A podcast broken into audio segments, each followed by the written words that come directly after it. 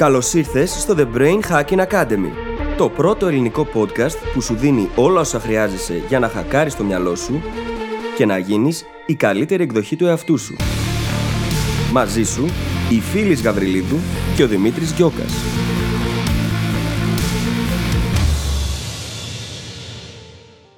Γεια σου Brain Hacker!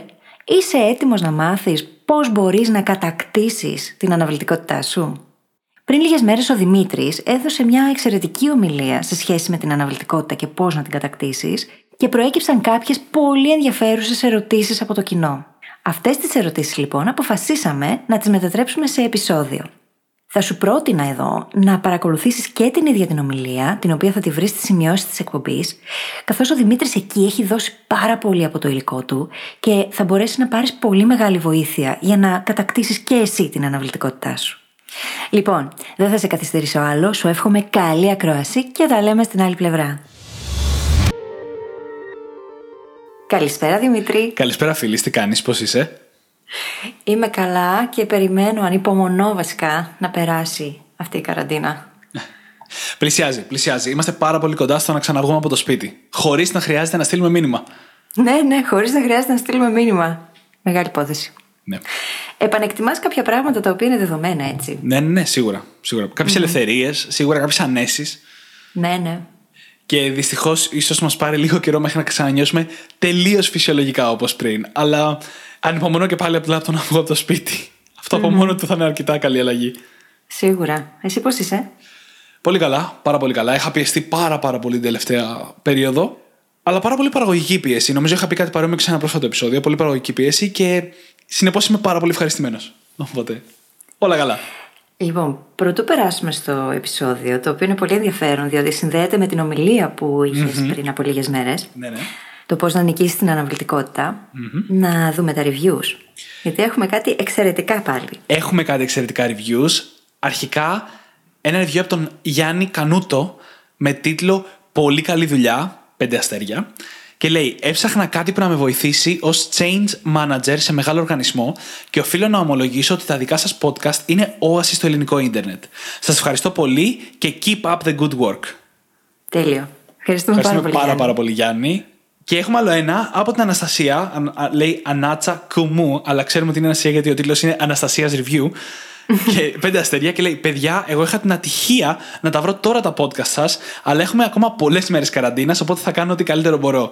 Τουλάχιστον εμπνευσμένα και on point. Πολύ καλή δουλειά, συνεχίστε έτσι. Αναστασία, εγώ θα πω ότι είχες την ευτυχία να τα βρεις τώρα. Ναι. να κάνω λίγο reframe. Γιατί ατυχία; Ποτέ δεν είναι αργά. Και πάντα είναι η κατάλληλη στιγμή. Ακριβώς. Είναι σαν την ατάκα που λέει ότι η καλύτερη στιγμή για να φτέψει ένα δέντρο ήταν πριν πέντε χρόνια. Η δευτερη καλύτερη στιγμή είναι τώρα. Ακριβώς. Ευχαριστούμε πάρα πολύ, λοιπόν, Αναστασία. Και τους δυο σας ευχαριστούμε πάρα πολύ. Και όλοι οι υπόλοιποι πηγαίνετε αφήστε ένα φανταστικό πεντάστερο review για να το διαβάσουμε στον αέρα. Φυσικά. Και στείλτε και σημειώσεις. Τα έχουμε πει αυτά. Θέλω να δω αν και πότε θα τις περάσει. Αλήθεια. Mm, δεν θα περάσει ποτέ. Δεν πειράζει. Ποτέ. Όσο αυξάνονται οι brain hackers, εγώ θα το ζητάω όλο και περισσότερο. Να το ξέρετε αυτό. Τέλεια, τέλεια. Πάμε λοιπόν να δούμε το σημερινό μας επεισόδιο. Λοιπόν, για όσους δεν ξέρουν, την ε, προηγούμενη Τρίτη, 28 Απριλίου, έκανα μια ομιλία στο, σε live stream σχετικά με την αναβλητικότητα. Πώς να κατακτήσεις την αναβλητικότητα στα πλαίσια ενός event που κανόνιζε η Origin, μια φοιτητική ομάδα από τη Θεσσαλονίκη. Εκεί λοιπόν μιλήσαμε για την αναβλητικότητα. Είναι διαθέσιμη στο YouTube. Θα βρείτε το link για να πάτε να ακούσετε την ομιλία, αν θέλετε, στη σημειώση του επεισοδίου. Εγώ θα έλεγα να πάτε οπωσδήποτε να την ακούσετε, γιατί ο Δημήτρης έδωσε πάρα πολύ υλικό. Είναι πάρα πολύ καλή ομιλία. Σε ευχαριστώ πολύ. Ε, τι να πω. Την αλήθεια μόνο λέω. Δεν μπορώ να πω ψέματα. Ήταν εξαιρετική. Αξίζει δηλαδή να τη δείτε και μια και δύο και τρεις φορές, έτσι. Υπερβολές. Πάντως και εγώ πιστεύω ότι ήταν αρκετά καλή. Έδωσα η αλήθεια είναι αρκετό από το υλικό μου, οπότε αυτό ισχύει σίγουρα. Και όπως είπα, θα βρείτε το link στη σημειώση του επεισοδίου. Στο τέλος λοιπόν της ομιλίας, είχαμε ένα κομμάτι με ερωτήσεις και απαντήσεις. Αλλά εκείνη, εκείνο το σημείο αντιμετωπίσαμε προβλήματα με το ίντερνετ. Και πολλοί κόσμοι δεν άκουσαν τις απαντήσεις ερωτήσεις και είχαμε κάποιες φανταστικές ερωτήσεις που αφορούν όχι μόνο την αναβλητικότητα, αλλά και πολλά άλλα πολύ σημαντικά και βαθιά κομμάτια της ε, παραγωγικότητάς μας, της ψυχοσύνθεσής μας κτλ, κτλ. Οπότε είπαμε σήμερα να τα απαντήσουμε εδώ. Γιατί είναι πολύ καλές ερωτήσεις, ξαναλέω. Είναι φανταστικές οι ερωτήσεις. Και θα ξεκινήσουμε με την πρώτη, η οποία μου αρέσει πάρα πολύ γιατί έχει να κάνει με την αποτυχία. Ναι, ναι. Λέει πως για το φόβο της αποτυχίας είπαμε με το φόβο της επιτυχίας. Τι γίνεται; Μεγάλη υπόθεση, παιδιά, αυτό, διότι πάρα πολλοί από εμάς φοβόμαστε από τη μία μεριά την αποτυχία, ταυτόχρονα φοβόμαστε και την επιτυχία. Άγνωστο το ένα, άγνωστο και το άλλο. Και καθώς επεκτείνεται η ζώνη άνεσής μας και βγαίνουμε από τα νερά μας, στην πραγματικότητα υπάρχει ένας πολύ μεγάλος φόβος που συνδέεται με την επιτυχία και εκείνος ο φόβος είναι ο φόβος της έκθεσης. Ακριβώς. Για μένα προσωπικά είναι ο φόβος της έκθεσης, ξεκάθαρα. Διότι είμαστε σε τελείως άγνωστα νερά και εκθέτουμε τον εαυτό μας και όλα όσα κάνουμε χωρίς να γνωρίζουμε το αποτέλεσμα. Και αυτό πολλές φορές μας μπλοκάρει, έτσι δεν είναι Δημήτρη; Ναι, ναι, 100%. Και η έκθεση μπορεί να πάρει πάρα, πάρα πολλές μορφές. Είναι η έκθεση μπροστά σε κοινό, μπορεί να είναι όμως και το να γίνουμε ευάλωτοι σε μια σχέση. Σε μια ανθρώπινη, ερωτική μη σχέση. Πάρα πολύ φοβόμαστε την έκθεση, γιατί η έκθεση σημαίνει ότι μπορεί τα πράγματα να πάνε καλά. Δηλαδή, για άλλη μια φορά, ο φόβος επιτυχίας γίνεται και αυτός φόβος αποτυχίας με κάποια έννοια. Αυτό που σημαίνει όμως επίσης είναι ότι έχουμε πάρα πολλά πιστεύω στο κεφάλι μας που μας κρατάνε πίσω. Μπορεί να έχουμε πιστεύω για την ίδια την επιτυχία που μας κάνουν βαθύτερα να μην την κυνηγάμε, ανεξαρτήτως με ό,τι λέμε με τις λέξεις μας. Ένα πολύ κλασικό παράδειγμα αυτό είναι τα λεφτά. Όλοι θα θέλαμε περισσότερα, αλλά πάρα πολύ κουβαλάμε στερεότυπα όπως αυτοί που έχουν λεφτά, αυτοί που έχουν πολλά λεφτά δεν είναι καλοί άνθρωποι. Ή ότι το να βγάλεις πολλά λεφτά είναι κάτι υπερβολικά δύσκολο που πρέπει να θυσιάσεις τα πάντα για να το καταφέρεις. Και αυτά τα πιστεύω, που είναι απλά ένα πιστεύω, δεν έχουν καμία βάση, μπορεί να μας κρατάνε πίσω από το να βγάλουμε περισσότερα χρήματα. Και τα χρήματα είναι απλά ένα παράδειγμα της επιτυχίας. Και είναι πάρα πολύ σημαντικό στο βιβλίο, για παράδειγμα, στο πρόγραμμα Πώς να αποτύχει με επιτυχία, δουλεύω πάρα πολύ με αυτό το κομμάτι της αναπλαισίωσης. Να πάρουμε όλα αυτά τα οποία υπήρξαν αποτυχίες του παρελθόντος ή πεπιθήσει που ενδεχομένως έχουμε σε σχέση με την αποτυχία και την επιτυχία και να τα αναπλαισιώσουμε. Διότι αν δεν αλλάξει ο τρόπος που τα βλέπουμε, θα συνεχίσουμε να βάζουμε εμπόδια στον εαυτό μας. Και τις περισσότερες φορές τα εμπόδια τα προκαλούμε με κάποιον τρόπο, θεμητά ή αθέμητα, εμείς. Έτσι. Αν, ας πούμε, δεν επιτρέπω στον εαυτό μου να εκτεθεί λίγο παραπάνω στην εκάστοτε να βγει λίγο από τη ζώνη άνεσής του και να κάνει κάτι το οποίο δεν έχει ξανακάνει, θα συνεχίσω πιθανότητα να βλέπω τα ίδια ακριβώς αποτελέσματα που έβλεπα και πριν. Και είναι απολύτως φυσιολογικό, έτσι. Είναι, σύμφωνα με τον Άινστάιν, ο ορισμός της παράνοιας. Να κάνεις ναι. το ίδιο ξανά και ξανά και να περιμένεις διαφορετικά αποτελέσματα. Χρειάζεται λοιπόν να αναπλησιώσουμε όλους αυτούς τους φόβους και να κοιτάξουμε πραγματικά τι από αυτά ισχύει και τι όχι και να δούμε τις δυνατότητές μας, τις πραγματικές δυνατότητές μας. Όχι αυτές που νομίζουμε ή μας έχουν πείσει ότι έχουμε. Ακριβώς. Ακριβώς. Και το τελευταίο που θα πω για το φόβο της επιτυχίας είναι ότι όπως τα περισσότερα πράγματα, κάτι ακόμα βαθύτερο κρύβεται από Και συνήθως έχει κάτι να κάνει με ότι φοβόμαστε την έκθεση και με το ότι δεν πιστεύουμε αρκετά ότι εμείς αξίζουμε να τα καταφέρουμε. Ναι. Οπότε φοβόμαστε να τα καταφέρουμε γιατί αυτό πάει κόντρα στην ταυτότητά μας.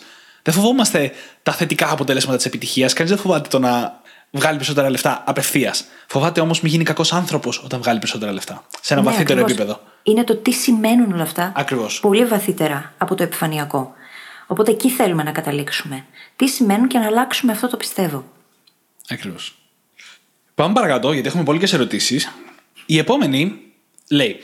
Καταρχάς, κατά τη διάρκεια τη ομιλία, ανέφερα σαν παράδειγμα της αναβλητικότητας το να βλέπουμε σειρές.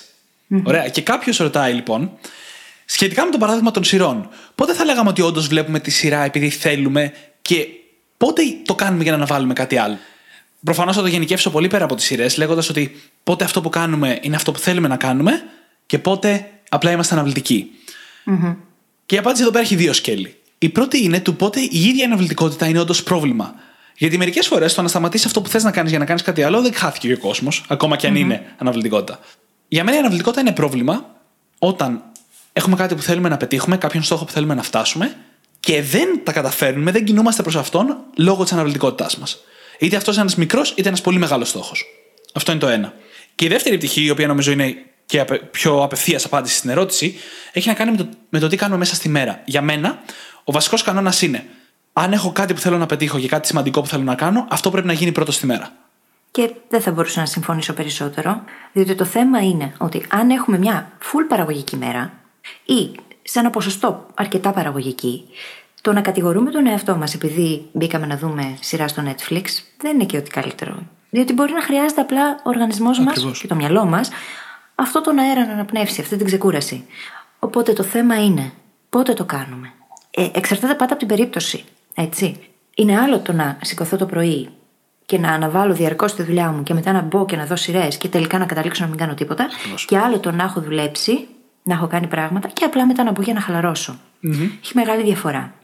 Και επίσης, αν για σήμερα είχα προγραμματίσει να εργαστώ για 8 ώρες και εργάστηκα για 6 και μετά απλά κουράστηκα και μπήκα να παρακολουθήσω κάτι τέλος πάντων στο ίντερνετ ή μια σειρά ή οτιδήποτε, αυτό δεν σημαίνει ότι ήμουν λιγότερο παραγωγική. Πιθανότατα να είχα βάλει στο πιάτο μου πολύ περισσότερο από αυτά που μπορούσα να κάνω, έτσι. Και να κουράστηκα, κυριολεκτικά να κουράστηκα. Οπότε ας το απενοχοποιήσουμε λιγάκι αυτό το κομμάτι. Εξαρτάται πάντα από την περίπτωση. Ναι. Αν έχουμε πετύχει πράγματα και αυτά που ήταν τα πιο σημαντικά μέσα στη μέρα, είμαστε OK. Και ήταν και όλα αυτή η έννοια μία από τις πιο σημαντικές για μένα για να αλλάξω τη σχέση μου με πολλά πράγματα συμπεριλαμβανομένου της αναβλητικότητας, που είναι το να κάνεις το πιο σημαντικό πράγμα, πρώτο πράγμα μες στη μέρα σου. Λέγεται φάει το βάτραχό σου η εννοια Γιατί σου λέει ότι αν ξεκινάς κάθε μέρα τρώγοντας το βάτραχό σου, κάνοντας δηλαδή την πιο δύσκολη δουλειά και την πιο σημαντική δουλειά που έχεις να κάνεις, τότε και τίποτα άλλο να μην κάνεις όλη την υπόλοιπη μέρα, η μέρα θα είναι επιτυχημένη. Βέβαια, να πω ότι στα δύο σενάρια που είπαμε πριν υπάρχει και ένα τρίτο. Υπάρχει περίπτωση να σηκωθείς το πρωί, να βλέπεις σειρές για τις πρώτες πέντε ώρες και μετά να είσαι από τους ανθρώπους που δουλεύουν καλύτερα το απόγευμα και κάνουν όντως τη δουλειά. Αν έχεις ένα ιστορικό του να κάνεις τη δουλειά το απόγευμα, τότε δεν είναι αναβλητικότητα, είναι απλά ο τρόπος που θες να χειρίζεσαι το πρόγραμμά σου. Αν όμως γενικά ξεκινάς τη μέρα, βλέπεις σειρές και τελικά δεν κάνεις τη δουλειά, τότε είναι αναβλητικότητα. Και μαλιστα το κακό είδος. Και αυτό θα το συζητήσουμε και λίγο αργότερα, βέβαια. Έχει να κάνει με την αυτοπίγνωση, να ξέρουμε εμείς ναι, ναι. πώς λειτουργούμε. Κανένας δεν μπορεί να μας πει σε ποιες φάσεις είμαστε πιο παραγωγικοί, πέρα από τον ίδιο μας τον εαυτό. Εμείς ξέρουμε καλύτερα πώς λειτουργούμε. Αν έχουμε λοιπόν αυτή την αυτοπίγνωση και κάνουμε αυτή την αυτοπαρατήρηση, και είναι πολύ ξεκάθαρο για μας, ας πούμε, όπως είναι για μένα, ότι εμένα οι παραγωγικές μου ώρες είναι από τις 11 μέχρι τις 5, τότε είμαστε OK. Αν το ξέρω αυτό, φροντίζω και τα παραγωγικά πράγματα ή τα δημιουργικά πράγματα που θέλω να κάνω να τα βάλω μέσα σε εκείνο το παράθυρο. Για κάποιον άλλον μπορεί να είναι από τις 12 τη νύχτα μέχρι τις 5 τα χαράματα, έτσι. Δεν είμαστε όλοι ίδιοι και αυτό είναι ωραίο. Ναι. Πάμε λοιπόν και στην επόμενη ερώτηση. Γιατί όπως είπε και η φίλη, θα μιλήσουμε για την επίγνωση αμέσως τώρα βασικά. και η ερώτηση είναι. Πότε προδεσμευόμαστε και πόσο συχνά. Για αρχή, μερικές πληροφορίες. Η προδέσμευση είναι όταν κανονίζεις τώρα κάποια μέτρα, να το πω έτσι, που θα σε βοηθήσουν να κάνεις τη δουλειά αύριο μεθαύριο που πρέπει να δουλέψεις. Η λογική είναι ότι την ώρα που κάθεσαι να κάνεις τη δουλειά ή το διάβασμα, δεν είσαι αξιόπιστος. Μπορεί εκείνη τη στιγμή να αποφασίζεις να γίνεις αναβλητικός και δεν έχεις πολλές φορές πολύ έλεγχο στη στιγμή. Οπότε, νωρίτερα, όταν είσαι σε εισαγωγικά νυφάλιος, αποφασίζεις να χρησιμοποιήσεις κάποιες περιοριστικές λειτουργίες, forcing functions που έχουμε πει πολλές φορές στο podcast στο παρελθόν, για να κάνεις τη δουλειά. Να κλείσεις τη στο κινητό σου, να κλείσεις το κινητό σου μέσα σε ένα case safe, να βάλεις ένα πρόγραμμα που να σου μπλοκάρει στο σελίδες κτλ, κτλ. Αυτή είναι η προδέσμευση. Οπότε η ερώτηση είναι πότε και πόσο συχνά προδεσμευόμαστε. Και αυτό πάλι έχει να κάνει με το ίδιο το άτομο, έτσι. Αν εγώ ξέρω ότι το βράδυ από τις 9 και μετά με πιάνει όλο αυτό το, το να αρχίσω να γίνομαι αναβλητική ή οτιδήποτε και ξέρω ότι έχω αρκετά δύσκολα πράγματα να κάνω και ίσως να με πάρει η νύχτα, ναι. τότε μπορώ να βάλω το call turkey για παράδειγμα να μου μπλοκάρει τον υπολογιστή και όλες μου τις ιστοσελίδες που θα με βάζαν σε πειρασμό εκείνες τις ώρες. Ακριβώς για να μην σταματήσω και να συνεχίσω να δουλεύω. Εξαρτάται όμως από την περίπτωση και το άτομο, γιατί μπορεί να έχω κάποιες φάσεις στη ζωή μου που να θέλω να είμαι πιο χαλαρή. Οπότε εκεί τι προδέσμευση να κάνω. Στις φάσεις που έχω όμως έναν στόχο πολύ ξεκάθαρο και σαφή να πετύχω, ο οποίος έχει και χρονικά περιθώρια συγκεκριμένα, χρονικά πλαίσια μάλλον, τότε είναι πολύ καλό να βάλω τον εαυτό μου σε αυτή τη διαδικασία. Οπότε η συχνότητα και το πότε εξαρτάται καθαρά από την περίπτωση. Ναι. Δεν μπορούμε να δώσουμε μια απάντηση για όλους. Ε, υπάρχει και ένα ακόμα στοιχείο που θα πω εδώ, που έχει να κάνει με την τάση που έχουμε να γινόμαστε Έχουμε μιλήσει για το growth mindset πάρα πολλές φορές. Εννοείται ότι μπορούμε να αλλάξουμε τη σχέση μας με την αναβλητικότητα. Αλλά αυτό θέλει χρόνο, παίρνει καιρό, μήνες, μπορεί και χρόνια, ανάλογα το πόσο γρήγορα κινούμαστε σε αυτά. Που σημαίνει ότι σήμερα συγκεκριμένα έχουμε μια πολύ ορισμένη τάση να γίνουμε αναβλητικοί. Έτσι. Οπότε, ανάλογα τον, τον άνθρωπο, τη συγκεκριμένη χρονική στιγμή δηλαδή, και ανάλογα την κατάσταση, ε, αποφασίζουμε τα μέτρα μας. Και η βασική στρατηγική που θα πω εδώ κιόλας είναι ότι πρέπει να κρατάμε μια ισορροπία. Εγώ είπα, εφαρμόζω όλα μου τα forcing functions τις καθημερινές από τις 10 το πρωί μέχρι τις 7 το απόγευμα. Έξω από αυτό το παράθυρο θα τις εφαρμόσω μόνο αν υπάρχει κάτι σημαντικό που θέλω να κάνω που ξεφεύγει από αυτά τα όρια. Και φοβάμαι μην γίνω αναβλητικός. Mm-hmm. Οπότε κρατάω μια ισορροπία. Έχω το χρόνο που θα κάνω ό,τι θέλω και αν θέλω να γίνω αναβλητικός δεν πειράζει γιατί έχω ήδη κάνει τη σημαντική δουλειά, αλλά έχω και χρόνο που είμαι πολύ περιορισμένος. Οπότε η ισορροπία είναι σημαντική. Πάρα πολύ σημαντική είναι διότι διαφορετικά καταπιεζόμαστε. Και αυτό έχει πάντα την ιδιότητα να γυρίζει πίσω boomerang. Οπότε χρειάζεται, είναι απαραίτητη η ισορροπία. Όπως είναι στο focused και diffused mode, που στην ουσία αυτό περιγράφουμε αυτή τη στιγμή. Χρειάζεται να έχεις και αυτές τις φάσεις αποσυμφόρησης. Έτσι είναι και σε όλα τα πράγματα. Πάμε λοιπόν στην επόμενη ερώτηση. Για διάβασε την εσύ αυτή.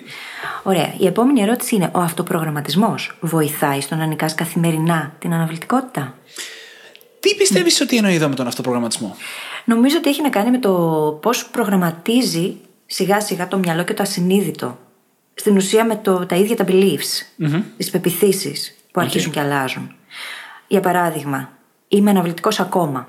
Κάθε ναι, μέρα ναι. γίνομαι όλο και πιο παραγωγικός. Αυτό καταλαβαίνω εγώ από την ερώτηση.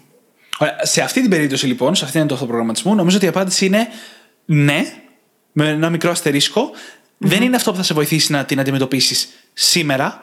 Είναι αυτό που θα βοηθήσει να την αντιμετωπίσουμε μακροπρόθεσμα. Ακριβώς.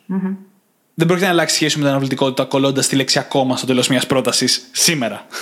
Δεν πρόκειται να γίνει. Θέλουν επανάληψη αυτά. Χρειάζεται επανάληψη για το ασυνείδητο για να πάρει το κολλάι. Πέρα από αυτό, μην ξεχνάμε ότι το ασυνείδητο αντιδράει σε εικόνες και όχι σε λέξεις. Έτσι. Το να το λέω απλά ξερά χωρίς να αισθάνομαι κάτι ή να βλέπω εικόνες, να φαντάζομαι πράγματα δηλαδή. Ξέρω πώς ακούστηκε.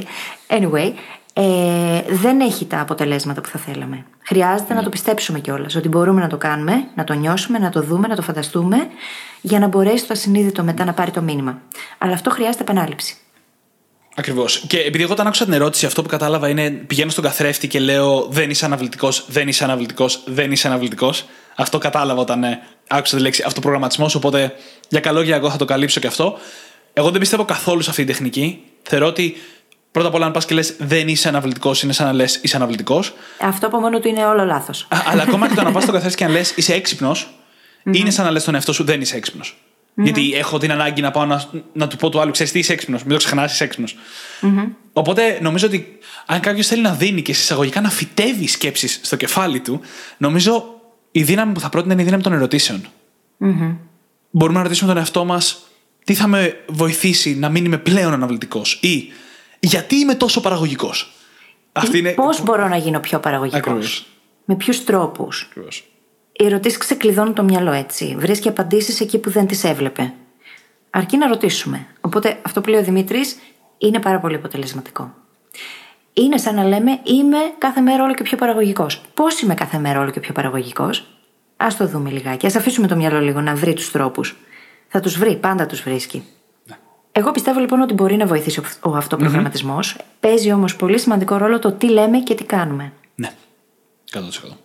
Και όλο αυτό το δεν είσαι αναβλητικός που είπε πριν ο Δημήτρης, η λογική είναι ότι γνωρίζουμε από τον νευρογλωσσικό προγραμματισμό ότι το ασυνείδητο δεν αντιδράει στο δεν. Βλέπει την εικόνα που του λες. Τα παίρνει όλα λίγο πιο κυριολεκτικά. Οπότε δεν είμαι αναβλητικός, είναι σαν να του λες είμαι αναβλητικός. Καθώς για να μπορέσει να δει αυτό που δεν θέλουμε να είμαστε, πρέπει πρώτα να το δει. Βγάζει νόημα; Είναι αυτό που λέμε με το μη φανταστείτε ένα ροζ ελέφαντα.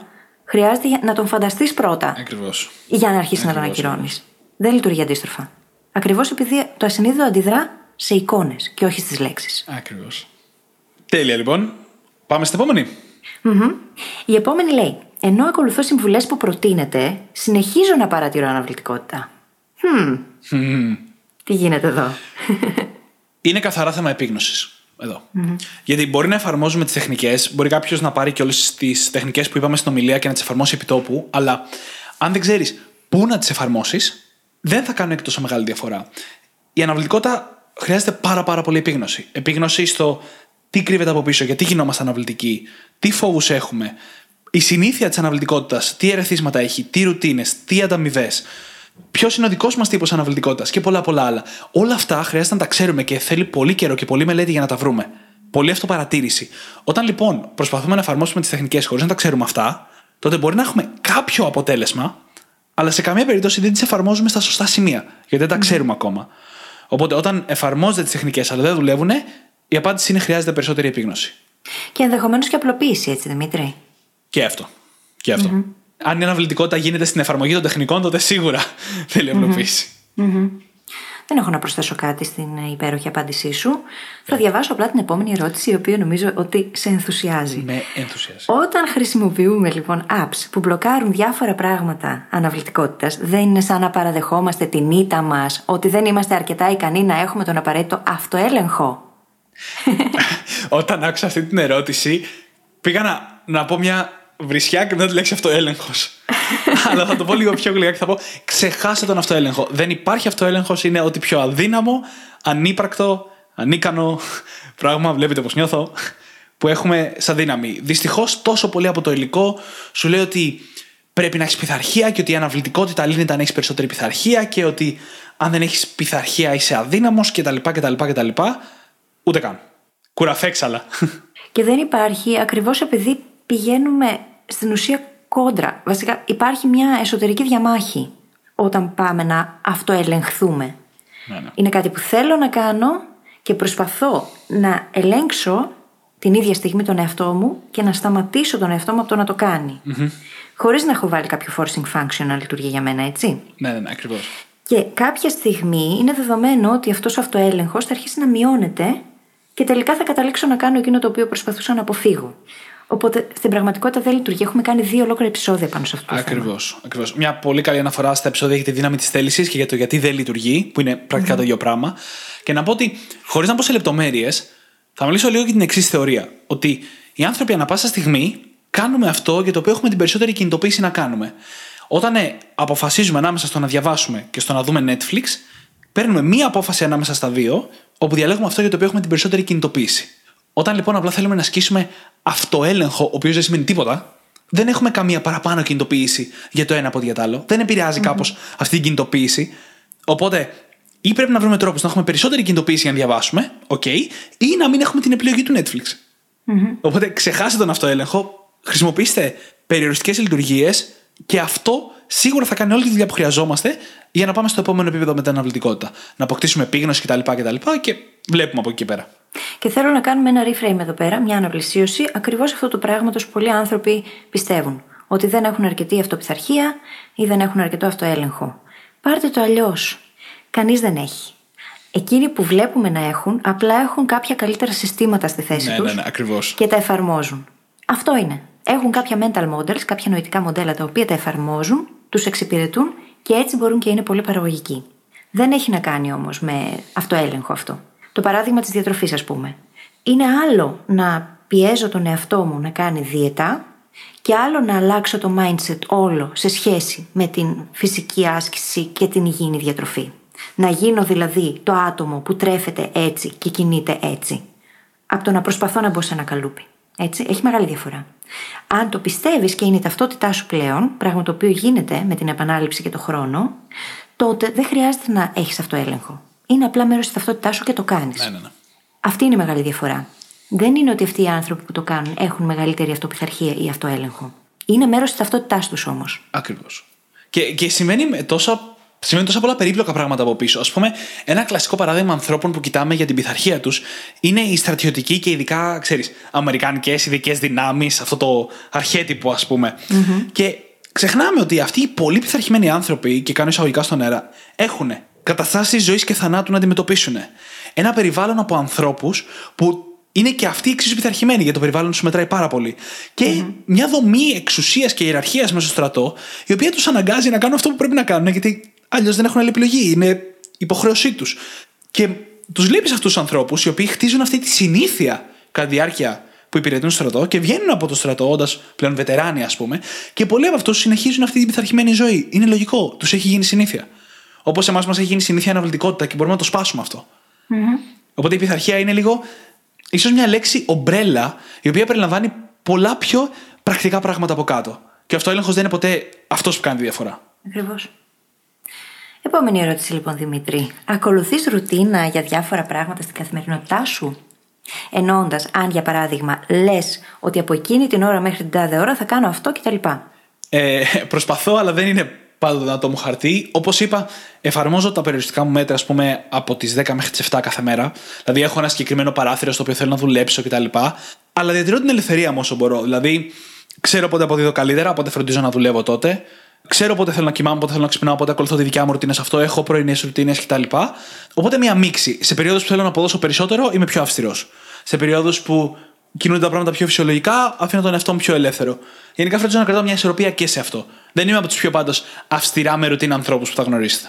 Ούτε εγώ. Και αυτός είναι ο λόγος που είμαι ελεύθερη επαγγελματίας και δεν εργάζομαι σε κάποια εταιρεία για κάποιον άλλον, έτσι. Αυτό όμως έχει και τα καλά του και τα αρνητικά του πάντα.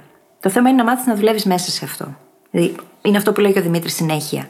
Ότι χρειάζεται να μάθουμε να δουλεύουμε μέσα και γύρω από την αναβλητικότητά μας. Ακριβώς. Και όχι να πηγαίνουμε κόντρα σε αυτήν. Ακριβώς. Και απλά να πω πριν προχωρήσουμε παρακάτω ότι οι ρουτίνες μερικές φορές είναι πάρα πολύ σημαντικές. Είτε μιλάμε για το τι θα κάνω από εκείνη την ώρα μέχρι την τάδε ώρα, είτε μιλάμε για τις πρωινές ρουτίνες. Εγώ απλά προσωπικά για πολλά χρόνια, πριν βέβαια κατακτήσω την αναβλητικότητά μου, προσπαθούσα να πω ότι ξέρεις τι από τις 12 μέχρι τις 2 θα κάνω αυτή τη δουλειά και μετά κατέληγα να περνάω δύο ώρες στο YouTube και μετά έπρεπε να, να ταράξω όλο μου το πρόγραμμα τέλος Ε, οπότε έμαθα να μην το πολύ κάνω. σω τώρα είναι καλή στιγμή να το επαναφέρω, αλλά σε γενικές γραμμές κάνω ό,τι είπα νωρίτερα. Ωραία.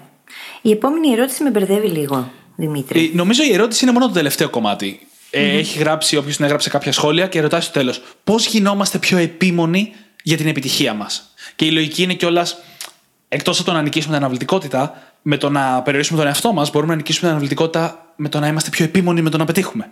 Είναι αυτό που είπα νωρίτερα, να έχουμε περισσότερη κινητοποίηση. Και η ερώτηση είναι πώς το κάνουμε αυτό. Είναι ωραία ερώτηση αυτή και υπάρχουν πάρα πολλές και διαφορετικές απαντήσεις σε αυτό. Ένα από τα σημαντικότερα πράγματα είναι το πόσο πολύ έχουμε επενδύσει στην επιτυχία του εκάστοτε στόχου. Αν έχω επενδύσει πάρα πολλά σε αυτό, έχω κάψει τα καράβια, όπως λέει ο Τόνι Ρόμπιν, έχω κάψει τις γέφυρες πίσω Ναι, μου και δεν έχω άλλη επιλογή, η κινητοποίησή μου είναι πάρα πολύ μεγάλη. Και τι εννοούμε. Αν για παράδειγμα έχω επιλέξει να βάλω ένα αρνητικό κίνητρο στη ζωή μου, το οποίο μπορεί να είναι το ότι θέλω να κάνω ένα workshop στις 25 Μαΐου, έτσι. Ας πάρουμε αυτό το παράδειγμα. Δεν έχω ετοιμάσει ακόμα τίποτα, πάω και το ανακοινώνω όμως. Στο κοινό μου, στον κόσμο, ξέρω ότι μπορώ να το κάνω. Θα δουλέψει για μένα και ο νόμος του Πάρκινσον. Θα χρειαστεί να γίνουν. Το ανακοίνωσα. Έχω δώσει το λόγο μου. Θα πρέπει να γίνει. Οι γέφυρες κάηκαν. Δεν έχω άλλη επιλογή. Αυτό από μόνο του μπορεί να σου δώσει τεράστιο κίνητρο για να κάνεις τη δουλειά που χρειάζεται να κάνεις. Ακριβώς. Και γενικεύοντας λίγο, αυτό που λέει φίλης είναι τα σημεία μη επιστροφής. Είναι το σημείο στο οποίο το να προχωρήσεις μπροστά είναι πλέον λιγότερο επώδυνο από το να γυρίσεις προς τα πίσω. Προφανώς, αν έχεις κάψει τις γέφυρες στα καράβια, δεν μπορείς να γυρίσεις καν πίσω. Οπότε αυτή είναι μία μέθοδος. Αλλά οτιδήποτε σε κάνει πιο invested, δηλαδή να έχεις επενδύσει περισσότερο σε αυτό που κάνεις, τόσο πιο κοντά φτάνει στο σημείο μη επιστροφής και μπορεί να το περάσεις. Όσο επενδύουμε χρήματα, χρόνο, φήμη ή οτιδήποτε άλλο σε αυτό που κάνουμε, τόσο περισσότερο δεν μπορούμε να γυρίσουμε προς τα πίσω. Ξεκάθαρα, εγώ με τη φίλη δεν διανοούμαστε να μην βγάλουμε επεισόδιο μία εβδομάδα. Δεν υπάρχει περίπτωση. Δεν υπάρχει περίπτωση. Όχι. δεν, δεν μπορεί να εμφανιστεί αναβλητικότητα, δεν μπορεί να μην γίνει δουλειά, γιατί έχουμε περάσει στο σημείο μία επιστροφής. Θα ήταν πολύ πιο επώδυνο το να γυρίσουμε πίσω και να γίνουμε αναβλητικοί, από το απλά να συνεχίσουμε να κάνουμε αυτό που έχουμε να κάνουμε. Και κάπως έτσι λοιπόν γίνεσαι πιο επίμονος για την επιτυχία σου. Επόμενη ερώτηση τώρα. Α, έπρεπε να το πούμε και στην αρχή. Ναι. Πού ακριβώς στο site μπορούν να βρουν οι ακροατές μας τα δώρα που τους έταξε στην ομιλία σου; ναι, λοιπόν, είχε κάποια θεωρώ πολύ ωραία δωράκια στο τέλος της ομιλίας που ταιριάζαν πάρα πολύ με αυτά που είπα στην ομιλία. Οπότε θα τα χρησιμοποιήσετε ακόμα πιο αποδοτικά αν ακούσετε και την ομιλία. Τα οποία θα βρείτε το link εννοείται στι σημειώσεις του επεισοδίου. Και το link είναι themetaLearners.com κάθετος origin. Αλλά θα το βρείτε και στι σημειώσεις του επεισοδίου για ευκολία. Τσεκάρετε τα. Το ένα από αυτά ήταν ένα τεστ για να ανακαλύψετε πότε και πού γίνεστε αναβλητικοί. Και ένα άλλο για Σημαντική να- άσκηση επίγνωσης, έτσι. Και ένα άλλο για να ανακαλύψετε τον τύπο της αναβλητικότητάς σας. Αν είστε καταστροφό αναβλητικό, απαταιώνο αναβλητικό ή επιτυχώ αναβλητικό. Θες να περάσουμε σε εκείνη την ερώτηση που απευθύνεται σε αυτό ακριβώς που είπες μόλις τώρα; Πάμε, πάμε. Λέει, αν δεν ανήκω σε Q1, Q2, Q3, Q4 και θα εξηγήσει ο Δημήτρης ευθύς αμέσως τι σημαίνουν αυτά, μπορεί και πάλι να είμαι αναβλητικός. Λοιπόν, λίγο background information πρώτα. Τα Q1 και 2 και 3 και 4 έρχονται από το πίνακα του Eisenhower που χωρίζει τις δουλειές σε συγκεκριμένες κατηγορίες. Κατηγοριοποιούμε τις δουλειές με βάση το πόσο σημαντικές και το πόσο επίγοντες είναι και παίρνουμε έτσι τέσσερα τεταρτημόρια. Το πρώτο είναι αυτά που είναι και επίγοντα και σημαντικά. Το δεύτερο είναι αυτά που είναι σημαντικά αλλά όχι επίγοντα. Το τρίτο είναι αυτά που είναι επίγοντα αλλά όχι σημαντικά. Και το τέταρτο είναι τα ό,τι να είναι, όπως τα είπα και στην ομιλία, που είναι ούτε επίγοντα ούτε σημαντικά. Το παράδειγμα μου άρεσε, το να βλέπεις βιντεάκια με γάτες στο YouTube. ναι. ναι. Το κάνουμε περισσότεροι από όσο τολμάμε να παραδεχτούμε. Λοιπόν, Είπαμε ότι υπάρχουν οι τύποι του αναβλητικού, οι οποίοι κινούνται μέσα σε αυτά τα τεταρτημόρια. Α πούμε, ο καταστροφοαναβλητικό ασχολείται μόνο με δουλειές που είναι στο Q4. Ο επιτυχοαναβλητικό ασχολείται με δουλειές που είναι στο Q4, το Q3 και το Q1, αλλά ποτέ στο Q2, δηλαδή στα σημαντικά και μη επίγοντα. Για να μην σας μπλέκω με τα Q και τα τεταρτημόρια, να πούμε το εξής. Η ερώτηση λέει αν δεν ανήκω σε ένα από αυτά. Εμείς οι άνθρωποι δεν ανήκουμε σε κάποια από αυτά. Οι άνθρωποι είμαστε τόσο περίπλοκα όντα που δεν μπαίνουμε σε καλούπια, δεν μπαίνουμε σε τεταρτημόρια, δεν ισχύει τίποτα από όλα αυτά. Οι δουλειές, αυτά που έχουμε να κάνουμε, μπαίνουν μέσα στα τεταρτημόρια. Το να δω βιντεάκια με στο YouTube θα είναι πάντα Q4, ούτε σημαντικό ούτε επίγον. Το να παραδώσω την εργασία στο πανεπιστήμιο αύριο, η οποία όμως δεν θα μου ανεβάσει το βαθμό, είναι επίγον αλλά όχι σημαντικό. Και το να παραδώσω το project στη δουλειά μεθαύριο αλλιώς απολύομαι, είναι και επίγον και σημαντικό. Mm-hmm. Έτσι, οπότε οι δουλειές ανήκουν σε κατηγορίες. Εμείς οι άνθρωποι απλά ασχολούμαστε με διαφορετικές δουλειές που ανήκουν σε διαφορετικές κατηγορίες. Ο κάθε αναβλητικός τώρα συνήθως παίρνει πολύ από το χρόνο του σε αυτές που είναι ό,τι να είναι. Και αυτό είναι το πρόβλημα. Ναι. Και σχεδόν ποτέ σε αυτές που είναι σημαντικές αλλά όχι επίγοντες. Και εδώ λοιπόν παίζει πολύ πολύ σημαντικό ρόλο η επίγνωση. Να καταγράψουμε τι έχουμε να κάνουμε, τι ανήκει σε ποιο τεταρτημόριο και να αρχίσουμε λίγο να ξεκαθαρίζουμε τις επιλογές μας. Και συγκεκριμένα, ένα από τα πολύ ωραία νοητικά μοντέλα που συζητάμε συνέχεια και συμπληρώνει με υπέροχο τρόπο τον πίνακα του Eisenhower είναι ο κανόνας 80-20. Ακριβώς. Να βρούμε εκείνο το 20% των πραγμάτων από αυτά τα τεταρτημόρια, το οποίο μας φέρνει το 80% των αποτελεσμάτων. Αν αυτά τα δύο συνδυαστούν, έχουν πάρα πολύ μεγάλη δύναμη. Αλλά χρειάζεται πολύ επίγνωση, αυτοπαρατήρηση και να ξέρουμε τι λειτουργεί και τι δεν λειτουργεί για μας. Και δεν είναι τυχαίο που ο ίδιος ο Eisenhower που το χρησιμοποιούσε έλεγε ότι αυτά που είναι στο Q1 πρέπει να τα κάνεις και αυτά που είναι και στο Q2 πρέπει να, απλά να κανονίσεις πότε θα τα κάνεις. σε αυτά τα δύο τεταρτημόρια βρίσκονται τα σημαντικά, όχι τα επίγοντα, τα σημαντικά, και αυτά είναι που θα σε πάνε μπροστά. Αυτά είναι το 80-20 σου. Και στο Q2 έρχεται να συμπληρώσει και ένα άλλο πολύ ωραίο νοητικό μοντέλο, ο νόμος του Πάρκινσον. Τον οποίο επίσης θα βρείτε σαν επεισόδιο στη σημειώση της εκπομπής μας, διότι χρειάζεται να βάλουμε πλαίσια, χρονικά πλαίσια σε αυτά που είναι στο Q2. Είναι σημαντικά, όχι όμως επίγοντα, χρειάζεται λοιπόν, ειδικά για εμά που γινόμαστε αναβλητικοί, να μπουν χρονικά περιθώρια με κάποιο τρόπο. Ακριβώς για να μπορέσει να λειτουργήσει αυτό το πράγμα. Διαφορετικά δεν θα πάμε ποτέ στο Q2. Λοιπόν, και αν μπλεχτήκατε, πρώτον, το επεισόδιο για τον νόμο του Πάρκινσον θα σας βοηθήσει πάρα πολύ να καταλάβετε αυτό που είπε μόλις η φίλης. Και πηγαίνετε στην ομιλία και βρείτε το κομμάτι που μιλάω για τα τεταρτημόρια και θα καταλάβετε ακριβώς τι εννοούμε και πώς συνδέονται. Και είναι πάρα πολύ σημαντικές έννοιες για να καταλάβουμε και την παραγωγικότητα και την αναβλητικότητα. Λοιπόν, να περάσουμε στην επόμενη ερώτηση. Να περάσουμε. Η οποία νομίζω είναι αγαπημένη μου. Νομίζω είναι αγαπημένη μου. Αυτή είναι η αγαπημένη σου. Ωραία, ναι. για να δούμε.